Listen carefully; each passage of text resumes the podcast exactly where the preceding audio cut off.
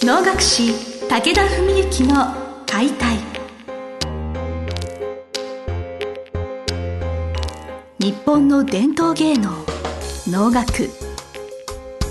それはユネスコ無形文化遺産にも登録された我が国を代表する舞台芸術。ポッドキャスト能楽師武田文幸の解体では関税流して方として数多くの対局を演じてきた能楽師武田文幸が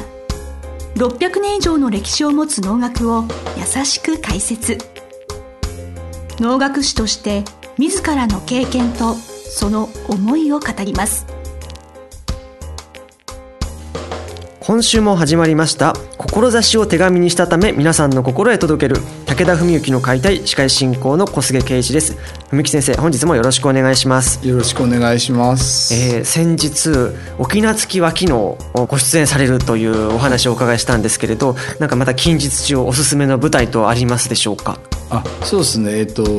3月にですね3月の14日なんですけどもあの林家協議会という会がありましてまあちょっと変わり種の会といいますか、はい、まあ、14 3月14日水曜日ですね、はい、1時半からなんですけども何が変わり種かって言いますと、はい、普通能の催しは例えば文の会でも会栄会でも法の会でも、まあ、あるいは関税会でも大概そのして方、まあ、我々のような歌い舞要するにしてを務めるような専門職のして方が主催しますしあるいはその全体のキャスティングもして方がするという場合が能楽会の催しの多分8割9割、まあ、もっとかもしれないですね9割以上かもしれませんそういう能楽会の一つのまあ現代は少なくともそうなんですね。でそういう中でまれにそのお囃子方が主催される場合もあってお囃子方でも例えばこの間定価を打っていただいた亀井宏忠さんなんかは自身の亀井宏忠の会なんていうのもやってたりとか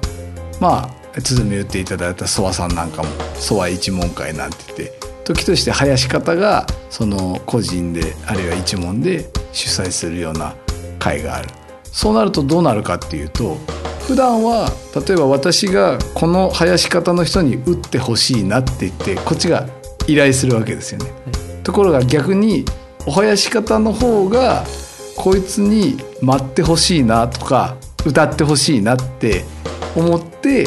あちらが選ぶ側になる。という関係があって。で囃子方の個人会もいくつかあるんですけどもこの囃子家協議会っていうのは東京のお囃子方のまあ大部分の人が所属していてその人たちがこう考えて、まあ、年に4回なんですけど番組立てを考える。でそこで今度その3月14日は、えーと、僕が舞林なんですけども野森っていう鬼の能の舞林を回していただくことになっていてまあこれはまあその林家協議会で待ってくれって言われるのは、まあ、非常につまり名誉なことなんですね。まあまさかねその要するにこいつはどうしようもないよねという人には頼まないわけですから まあ今度はそれで林家協議会のそのメンバーを決める方々もこの23年で若返ったみたいでこれまで結構大先生クラスをその催しにはゲストで招いて待ってもらってたみたいなんですけどこの23年一気にこう若い方になりましてこの3月の会は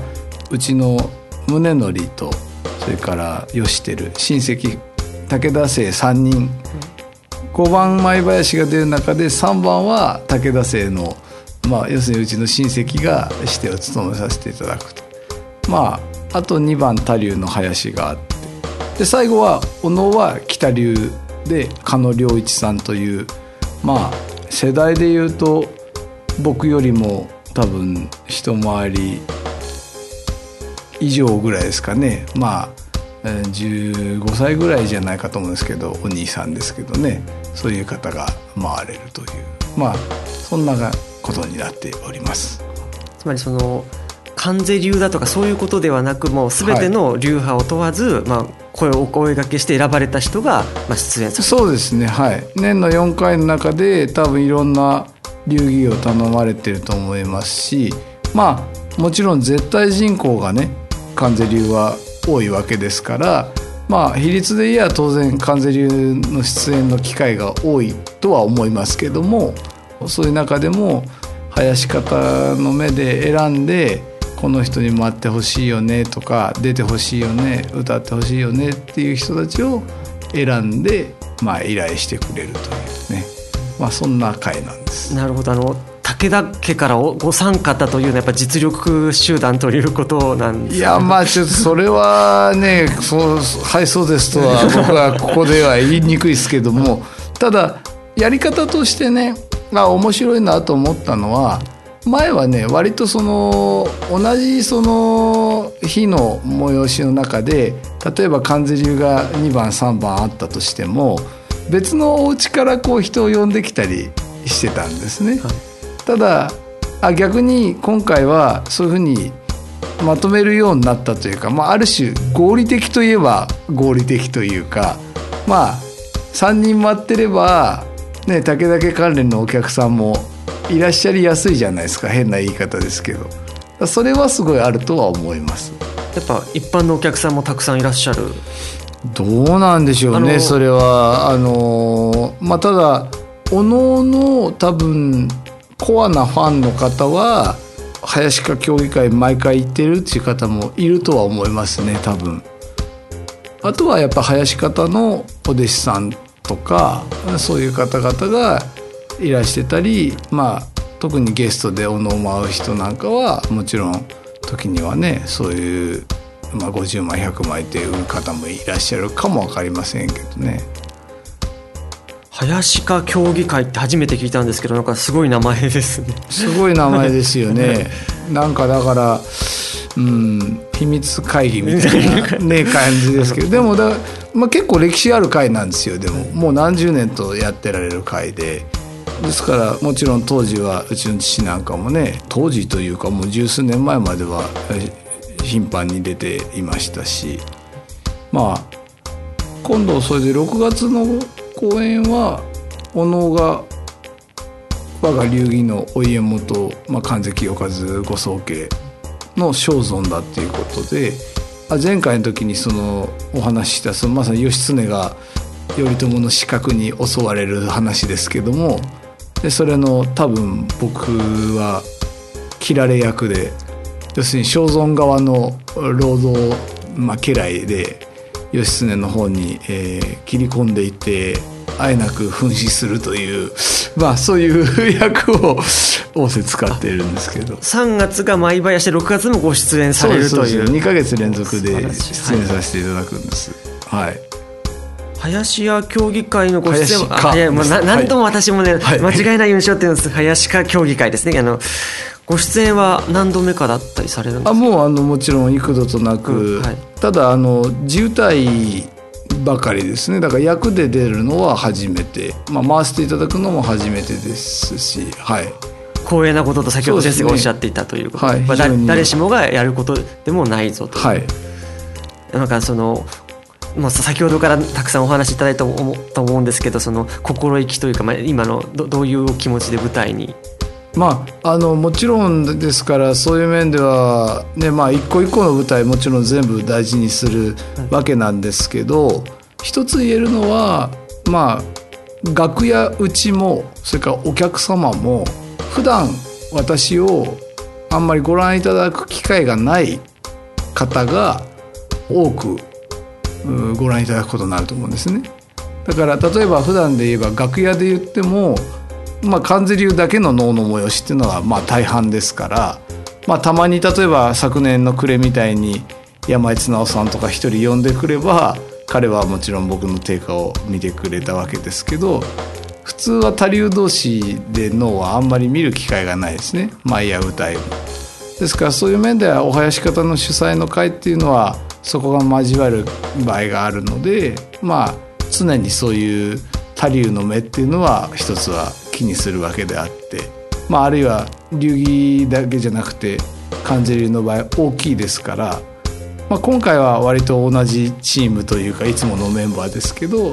よそのその関西の方とか別団体の方なんかがいるとやっぱりひときわそれはちょっと気合が入るというかでこれお客様に目を向けても同じなんですよね。結局じゃあ本の会なんかになればうちの一門の親戚一門のお弟子さんやお客さんがいらっしゃるわけでまあ僕の顔も名前ももちろん知ってる方がご覧いただく、まあ、これは非常にホーム感があるわけですね言ってみると。だけど今度の場合なんか北流っていうのは非常にやっぱり芸に厳しいお流儀なのでそういうところのねお客様があ関税流大したことないなって思われるかあ関税流もなかなかいいじゃないかって思われるかね。これはやっぱりビシッとやらないといけないなっていうまあ身が引き締まる思いと言ったところですかね。なるほど。流派を超えた舞台だからこそより一層なんかまた別の心持ちみたいなこともあるわけですね、ね、ある意味で言うと本当立ち会いの心というかね。はいありがとうございます。まあ、3月14日、えー、林家協議会ということで、皆さんもぜひ調べてみてください。先生、本日はどうもありがとうございました。ありがとうございました。本日の番組はいかがでしたか？番組では、武田文幸への質問を受け付けております。ウェブ検索で、武田文幸と入力し、検索結果に出てくるオフィシャルウェブサイトにアクセス。その中のポッドキャストのバナーから質問フォームにご入力ください。ぜひ遊びに来てくださいね。